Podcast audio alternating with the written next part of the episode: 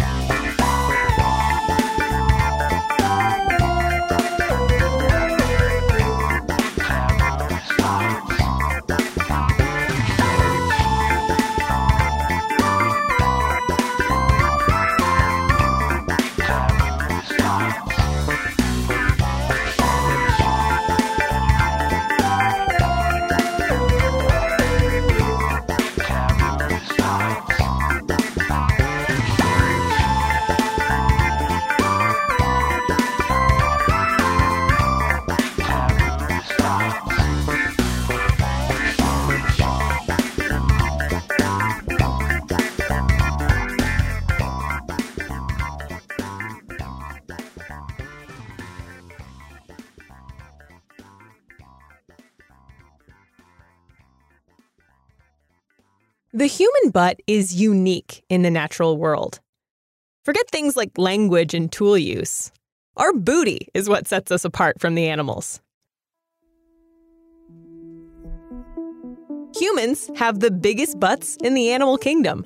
Our primate cousins don't even come close. Scientists think that's all thanks to the fact that we walk upright. See, in both humans and non human primates, the butt is made up of three muscles the gluteus maximus, the gluteus medius, and the gluteus minimus. Kind of a Goldilocks and the Three Bears situation. In humans, the gluteus maximus is the papa bear. It's big and thick. It mostly handles thigh extension. Stuff like rising from a sitting position, climbing, or running.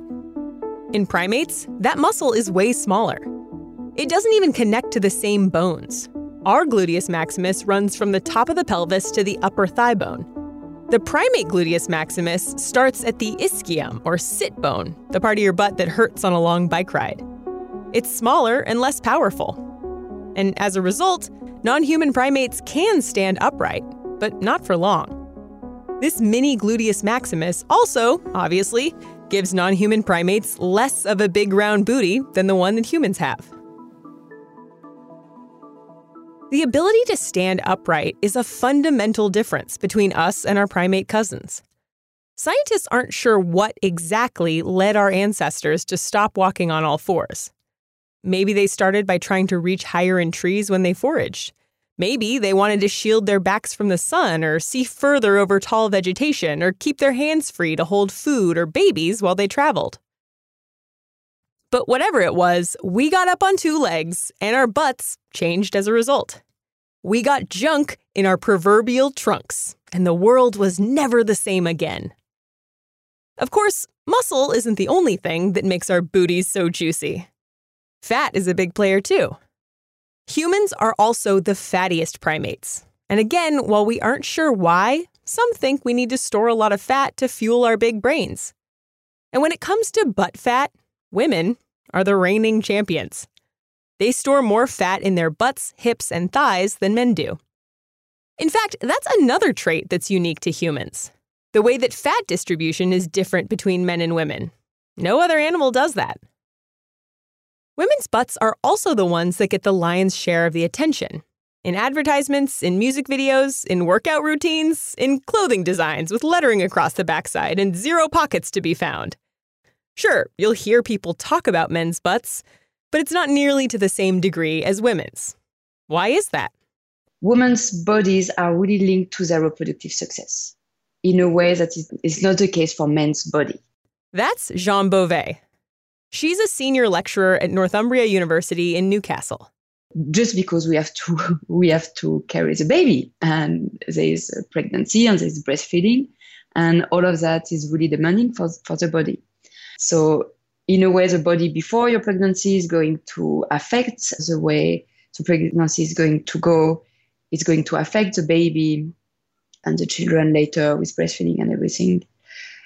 And of course, having a baby and a pregnancy is going to affect your body in return. So you have a, really close relationship between bodies and reproduction in women, a bit less in men. And so that's why scientists think that men are really uh, focusing on women's body a bit more than women can focus on men's body. In her work, Dr. Bovet has been trying to untangle what exactly we're attracted to when it comes to the objects of our desire. Those kinds of questions are really important to evolutionary biologists for a pretty huge reason. I was trained as a biologist, and mate choice is always something really fascinating in animals and something really important for evolution because that's a way selection is happening when you choose a specific mate. Evolution happens through reproduction. Reproduction of babies, sure, but especially reproduction of genes. Like, the best genetic trait in the universe isn't worth much if you never find a mate and pass that trait on to your offspring.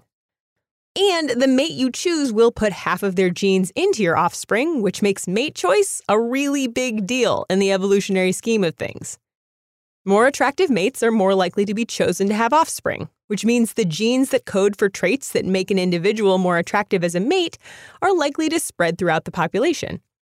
So, finding out what those traits are is super important for scientists studying evolution, human evolution included. So, I'm working on mate choice, but mostly on physical attractiveness. And I think it's just also the fact that physical attractiveness is so important in our lives too important, I would say. It's a source of anxiety when we are teenagers or even before. It can affect a lot of things in our lives. And I was like, why? why is it so important? And why do people care so much? And I think I was never really completely satisfied with the usual answer, which is, well, you know, it's the media and society which want that we care about uh, physical appearance. But for me, it was just asking other questions like, so why do the media care about physical appearance in the first place? And why do they represent only certain type of bodies? So that's why I think some the studies in psychology and, and with an evolutionary perspective are helping me a bit to answer these questions. You might not be surprised to learn that there aren't a whole lot of studies about our attraction to butts specifically. It's more about what's around the butt, how the butt fits in with the overall picture. The way scientists like Dr. Bovet measure it is with the waist to hip ratio. A low waist to hip ratio is that classic itty bitty waist and a round thing in your face, to quote Sir Mix-a-Lot. The higher the ratio, the less difference there is between the circumference of the waist and the circumference of the hips and butt. I constantly get this confused, so my rule of thumb is that a low waist to hip ratio means a low waist measurement, and vice versa. But what is it about a low waist to hip ratio that makes a woman attractive? In the literature, you often find like really general statements or vague statements so a low waist ratio is a sign of good health or it's a sign of fertility. And uh, it's not totally wrong, but it's not clear enough, let's put it that way. So the waist-weight ratio is linked to really important characteristics, but they are not really mysterious. Number one, it's a sign that she's a woman. Because uh, women and men have really different waist-weight ratio. So this is an important information when you choose a mate. Number two, it's a sign that she's of childbearing age. So the waist-weight ratio changes with, with time. It's high when you're a kid, and then it's decreasing, and then it's going to increase again with age. Number three, it's a sign of pregnancy status. So if you're currently pregnant, you will have a high waist-weight ratio. And finally, it's a sign of how many kids she's already had. The more pregnancies you had in the past, the higher will be your waist-weight ratio. And so these characteristics are going to influence your reproductive potential. So if you had 10 children in the past, you will have a different fertility than you, you had none or one, one kid. And of course, age is going to influence a lot if you're going to be able to get pregnant really quickly and the risks linked to pregnancy and things like that. A lot of this is directly tied to the extra fat a woman carries on her butt and hips. Big butts make better babies. There is a um, the hypothesis that the more fat you will have around the hips, the better the baby is going to develop. There is definitely something specific about the fat in the hip region, and it's used during pregnancy and during breastfeeding more than the fat in other parts of the body. And this is why after several pregnancies, you have a different waist to hip ratio. It's one of the reasons. You have other reasons like the, the effect on the muscles and the effect of the hormones, etc. But in part, it's because the baby is using this fat when it's growing and when you breastfeed the baby. And it seems that there is preliminary evidence that it's really used uh, for the brain. It theoretically it sounds great and it makes sense because it's in pregnancy, etc. We don't have a lot of data to measure it, but uh, it's a promising hypothesis. Now, of course, it's not true that all people attracted to women like the same types of bodies, much less the same types of butts. But that's why waist to hip ratio is such a handy measurement tool. Its ideal doesn't seem to change that much from culture to culture or from time period to time period, even if other metrics like body mass index or body fat percentage do. It does vary a little bit, some studies suggest that men in harsher environments prefer women with a higher waist to hip ratio. And that's possibly because, in those circumstances, a mate that can acquire more resources is more important than one that can have more babies. But when it comes to the question of universal preferences as a whole, the evidence is kind of all over the place. Uh, so people used to look at the preferences across countries, and the results are, are mixed. You have some preferences that are relatively universal, like, for example, preference for a relatively young or youngish body or healthy body. And those preferences are, are varying a lot between countries. And waist weight ratio, there were like studies showing that men have like similar preferences across countries. And other studies saying, no, look, like these countries prefer like really lower weight ratios than other countries. So we decided to look at the universality of uh, men's preferences according to time. So across time and not across countries. But of course, you cannot ask uh, uh, dead men from uh, 300 years ago to tell us about their preferences. So instead, they did something pretty ingenious.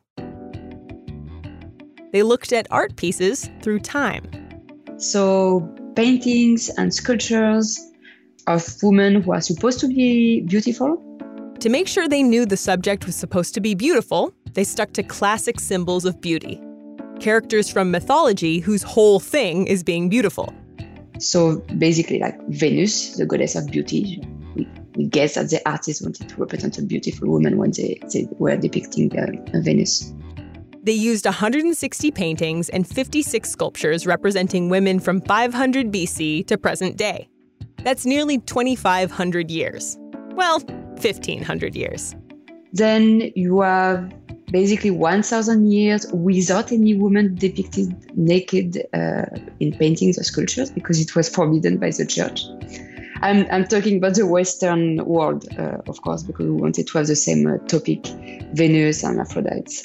But still, through all that time, the waist to hip ratio of the most beautiful women depicted in art, it didn't really change. And what we found is that during antiquity, the waist hip ratio depicted was relatively uh, stable. It was not changing that much. And when, when it starts again, we can see that the waist to hip ratio depicted is decreasing uh, a bit, so toward a more feminine waist to hip ratio and uh, until today. Yes. So you have some variation according to time, although it's always a relatively feminine waist to hip ratio. It's never really, really high. The waist to hip ratio of the subjects in these pieces never went above the current medical recommendation. So even when the ratio was on the high end, it was still what modern medicine considers healthy. But like I said, Waist to hip ratio is a lot different than something like body mass index, which has its own effects on the derriere. That does seem to change with time and place, and Dr. Bovet hopes to study that too. But what we know when we look at different countries is that the preferences for uh, body mass index, for example, is quite variable. So I won't be surprised to see that actually uh, women depicted across time have a wider range of body size than compared to the waist to hip ratio. I'm expecting to see more variation and variation according to time about that. Yes. But there's a dark side to our love of the booty. I quoted Sir Mix-a-Lot a second ago because he's got one of the most famous songs about butts there is, Baby Got Back. And when you get right down to it, that song was all about how 1990s fashion held up white women with flat butts as icons, leaving women of color, who tend to be curvier than their white counterparts, out in the cold. This was not new. See, there's a long history of Europeans both fearing and fetishizing the figures of women of color. As white European colonizers traveled to new places in the world, they encountered new places and people, and quickly came up with their own classifications for them. Usually, they classified the people they encountered by their visual characteristics, including the butt. They considered the large butts of African people as signs of an underlying animal or sexual nature, which became one of many things they used as a justification for enslaving them. Europeans even came up with a medical diagnosis for curvy African women steatopygia, which is defined as an excessive accumulation of fat around the buttocks. It was considered a terrible, debilitating condition despite the fact that big butts were actually fashionable for European women at the time. The poster child for Europe's kinda creepy fascination with the bodies of African women was Saartjie Sarah Baartman, also known as the Hottentot Venus. She was kidnapped from her home in southwestern Africa by Dutch colonists and paraded as a sort of sideshow freak or circus animal and attracted crowds curious to see her large backside. When she died in 1815 at the age of 26, her body was dissected and written up in a book about mammals of the world. She was the book's only human subject. The way she was treated, both in life and in death, was truly shocking. It shows that even if certain human preferences are universal, dignity and respect are only afforded to some.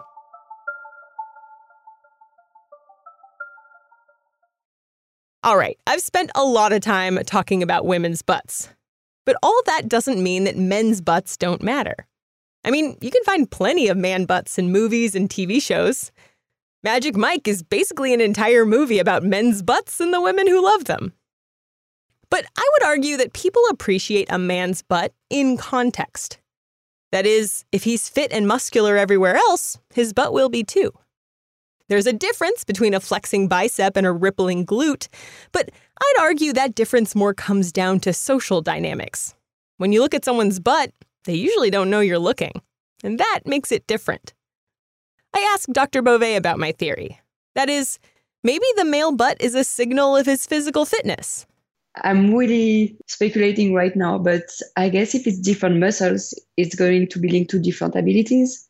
And so maybe in some cases it's more useful to have um, muscles in the lower body parts or in the upper body parts, depending of what you need to do on a daily basis. So you will have to look at what kind of tasks uh, you need in the environment, I would say. Another theory out there is that the shape of a man's body is directly linked to his testosterone levels. When a cis woman goes through puberty or a trans woman takes estrogen, those so called female hormones send extra fat to her butt, hips, and thighs. But testosterone has a different effect on men. They actually lose fat on their butts and redistribute it to their stomach and shoulders. So for men, a small, lean butt is actually a signal that he's got high testosterone levels. And studies show that heterosexual women are more attracted to men with a higher waist to hip ratio of roughly 1 to 1. But still, testosterone levels only tell you so much. But again, it's going to be, it would probably be more efficient for other people to just look at the outcome of what the men are able to do than to look at the body, which you cannot really do with a female body because it's an outcome that never really happened. It's going to be the future outcome of the pregnancy. So, yeah, there are more direct ways to look at mm, what matters for male mate, I would say, than the body. In other words, it's not about what his body looks like, it's about what he can do with it. Makes sense. So it turns out that not all butts are created equal. Women's butts send an evolutionary signal about their ability to have babies. Men's butts? Eh, not so much.